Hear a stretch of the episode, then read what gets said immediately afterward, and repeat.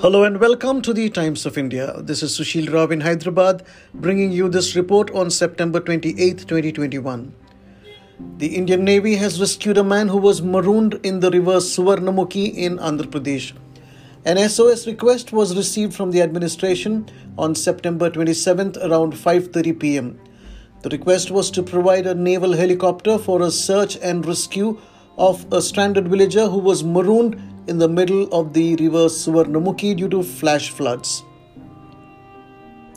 The Eastern Naval Command immediately deployed an advanced light helicopter from INS Dega for the mission. After arriving at the reported location, which was approximately 120 km from Dega, the aircraft could not locate the villager due to severe weather, heavy rain, and pitch dark conditions.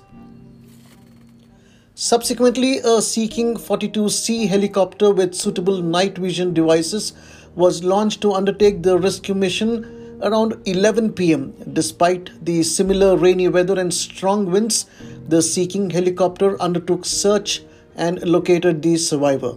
The helicopter hovered over the survivor in the river Suvarnamukhi at a very low altitude to pick up the survivor. The aircraft returned to INS Dega, wherein first aid was provided, and the survivor was later shifted to KGH for further medical treatment.